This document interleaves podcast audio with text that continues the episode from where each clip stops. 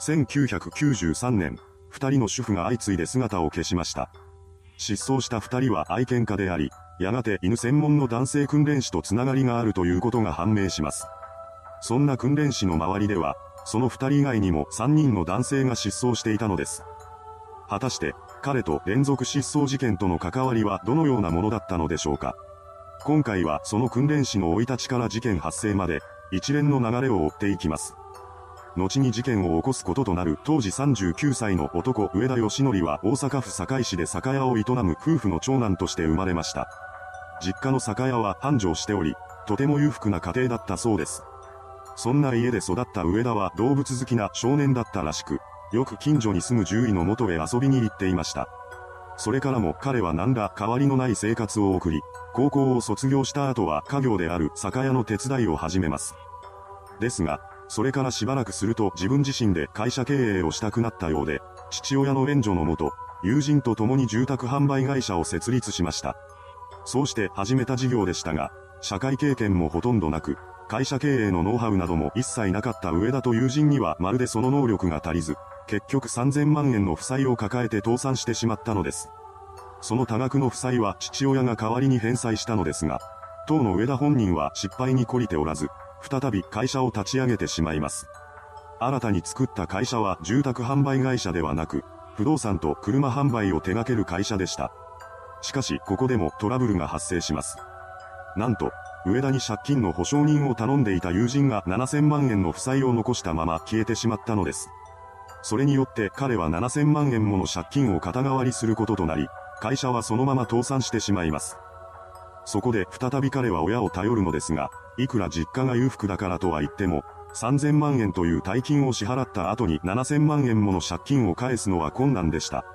仕方なく祖母の所有していた株を売却し、そこで得た金を返済に充てることで全ての借金を返し切ります。ただ、この一件で上田は父親に見放され、実家に彼の居場所はなくなってしまいました。そのため、上田はせんきゅうひゃくはちじゅうはちねん頃に静岡県御殿場市へと引っ越し、長距離トラック運転手などをすることで生計を立てるようになります。この頃から彼の性格はガラッと変わり、人と関わることが嫌になっていったそうです。そこで心の拠り所となったのが幼少期から好きだった動物でした。せんきゅうひゃくきゅうじゅうねん頃には弱っている野良猫を見つけて獣医に連れて行っているのですが、この出来事がきっかけで獣医のところに通うようになります。また、そのつながりで警察犬訓練所にも出入りするようになり、上田はシェパード犬を購入しました。そのような生活を送る一方で、彼はお金がないことに困窮してしまいます。実はこの時点ですでに周囲の人間から借金を重ねていました。しかし、今まで助けてくれていた父親からは勘当され、連絡することもできません。そこで上田は以前友人が自分にしてきたことを自分も他人にしようと考えます。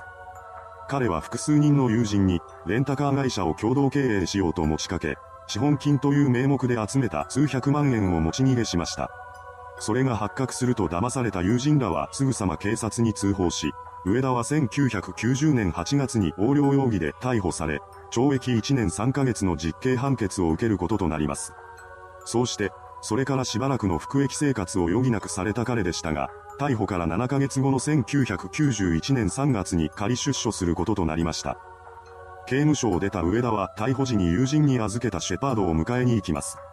そして上田がその家に現れると、彼に気づいたシェパードが駆け寄ってきたのです。そのことに感動した上田は畜犬業を始めることを決め、シェパードを連れて故郷の堺市に帰りました。ですが、この選択が後にごにんの人の人生を狂わせることとなります。堺市に戻った上田は早速畜犬業を始めようとしたのですが、その前に施設を建設する必要がありました。そこで彼は犬の訓練士と名乗って業界誌に広告を出したり、犬を散歩させている人に声をかけたりするなどして出資者を募ったのです。そうして少しずつ資金が溜まっていき、長野県塩尻市内の農地を犬の訓練所として借りることにしました。ちょうどその直後から上田の周りで人がいなくなるようになっていきます。一人目は過去に上田が勤めていたバイト先で同僚だった当時にじゅうごさいの男性、瀬戸博さんです。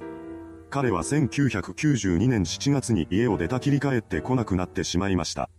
次に行方不明になったのは大阪市東淀川区に住む当時さんじゅうごさいの男性藤原三平さんで、彼の前妻が犬の雑誌の文通欄で上田と知り合っており、そこからさんにんでの交流につながっていたそうです。しかし、藤原さんも瀬戸さんが行方不明になってから数週間後のしちがつ末に忽然と姿を消してしまいました。さらにその数日後のしちがつさんじゅうにちには、瀬戸さんと同じくバイト先で上田と出会った当時にじゅうにさいの柏井光さんが行方不明になっています。そしてそれからいちねんさんかげつごのせんきゅうひゃくきゅうじゅうさんねんじゅうがつにじゅうろくにち、獣医を通していちねんまえに上田と知り合っていた当時よんじゅうななさいの主婦高橋幸子さんも姿を消してしまいました。それからも事件は連続します。高橋さん失踪からわずかみっかごのせんきゅうひゃくきゅうじゅうさんねんじゅうがつにじゅうくにち、だいごの行方不明事件が起きました。行方不明になったのは堺市に住む当時よんじゅうななさいの主婦志々信子さんで、上田とは会員を通じて親しい関係になっていたそうです。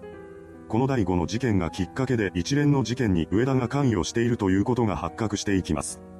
志々さんの失踪を受けて警察が周囲の人に聞き込み調査を行ったところ、みっかまえにも高橋さんが行方不明になっており、ふたりの共通点は上田と親しいということだと判明したのです。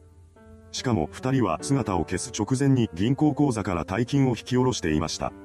そこで警察がふたりの失踪に関連性があるとみて捜査を進めた結果、ふたりより前に行方不明になっていた藤原さん、柏井さんも上田との関わりがあったということを突き止めます。しかも藤原さんは行方不明になる前に上田の口座にさんじゅうまんえんを振り込んでいました。警察庁は一連の失踪事件を広域重要ひゃくにじゅうごう事件に指定して捜査に乗り出し、犬の訓練予定地として上田が借りていた農地の掘り起こしを行います。すると、土の中からは行方不明になっていた高橋さんの遺体が発見されたのです。これを受け、警察はせんきゅうひゃくきゅうじゅうよねんいちがつにじゅうろくにちに上田を逮捕しました。行方不明者が他にもいることから、上田の逮捕後も農地の掘り起こしは続けられ、にがつとおかには志々さんと瀬戸さんの遺体が、じゅうににちには柏井さんと藤原さんの遺体が発見されたのです。こうして全ての行方不明事件には上田が関与していたということが決定づけられ、上田本人も罪を認めました。ここからは上田の供述をもとに、失踪当日に何が起きていたのかということをまとめていきます。だいいちの被害者、瀬戸弘さん。勤務先が同じだった上田と瀬戸さんは仕事のことで衝突することがたびたびありました。そんな両者は事件発生のにかげつまえに偶然道端で出くわしており、言い争いの末殴り合いにまで発展しかけています。そしてそれから約いっかげつごのある日、上田は瀬戸さんを電話で呼び出して車に乗せました。その時瀬戸さんは腹痛を訴えており、そんな彼に対して上田は薬だと言って睡眠薬を飲ませます。しばらくして瀬戸さんが寝ついたのを確認すると犬の訓練用に借りていた農地まで車を走らせ、犬を安楽死させるための薬剤、筋弛緩剤を瀬戸さんの左腕に注射しました。ここで使われた筋弛緩剤は知り合いの獣医に安楽死させないといけない犬がいると伝えて入手していたそうです。だいにの被害者、藤原三平さん。上田は以前から藤原さん夫妻にペットショップの共同経営をしないかと誘っており、開業資金としてさんびゃくまんえんを援助したいと約束した上で藤原さんにさんじゅうまんえんを振り込ませていました。しかし一向にさんびゃくまんえんを用意しない上田に対して藤原さんが催促したところ、瀬戸さんと同じ目に遭わされてしまったのです。だいさんの被害者、柏井光さん。上田は柏井さんに犬の訓練場を手伝わないかと声をかけ、二人が埋まっている農地の整地作業をさせていました。そして作業終了後、柏井さんにアルバイト料の支払いを求められていたのですが、それを払いたくなかった上田は彼に対して筋弛緩剤を打ち込んだのです。だいよんの被害者、高橋幸子さん。上田と高橋さんは知人の獣医を介してせんきゅうひゃくきゅうじゅうにねんじゅうがつに知り合いました。犬が好きだった二人はすぐに意気投合し、上田は高橋さんに対して畜犬業の共同経営を持ちかけます。そしてその資金として貴金属や現金ごじゅうまんえんを受け取ったのですが、彼はその後もなかなか開業への動きを見せません。そんな上田に不信感を募らせた高橋さんは自分の渡したお金を返すようにと迫ったそうです。この言葉を聞いた上田は自宅で高橋さんに筋弛緩剤を注射し、遺体は金属製ロッカーに入れた上で自身の所有するトラックの荷台に積み込みました。だいごの被害者、志々信子さん。最後の被害者である志々信子さんと上田は、事件が起きるにねんまえのせんきゅうひゃくきゅうじゅういちねんに出会っていました。そして事件が起きる少し前、他の被害者と同じように、共同経営者にならないかと上田から持ちかけられ、合計でいっせんまんえんを超える現金を受け渡しています。しかし上田が経営に乗り出すことは一向にありません。そこで不審に思った志士さんが彼に対して詰め寄ったところ、睡眠薬で眠らされてしまいます。上田は眠っている彼女をトラックの荷台に乗せ、アクセルを踏みました。ただ一つ、想定外の出来事が起きてしまいます。トラックを走らせている途中で志士さんが目を覚ましてしまったのです。彼女がいるトラックの荷台には高橋さんの遺体が入ったロッカーがありました。案の定、遺体を発見された上に大声で騒がれてしまい、農地に到着する前に筋弛緩剤を注射することとなったのです。そのようにして起きたのが今回の事件でした。そしてその後、本事件の裁判が始まったのですが、その中で上田は供述を一変させ、自供は警察の暴行により強要されたものだと訴えたのです。しかし、その訴えが受け入れられることはなく、せんきゅうひゃくきゅうじゅうはちねんさんがつはつか、大阪地裁は彼に対して死刑判決を下しました。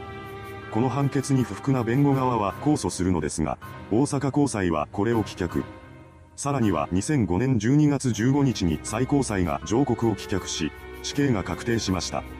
また、上田に筋弛緩剤を渡した獣医は略式起訴され、罰金ごじゅうまんえんの略式命令を受けています。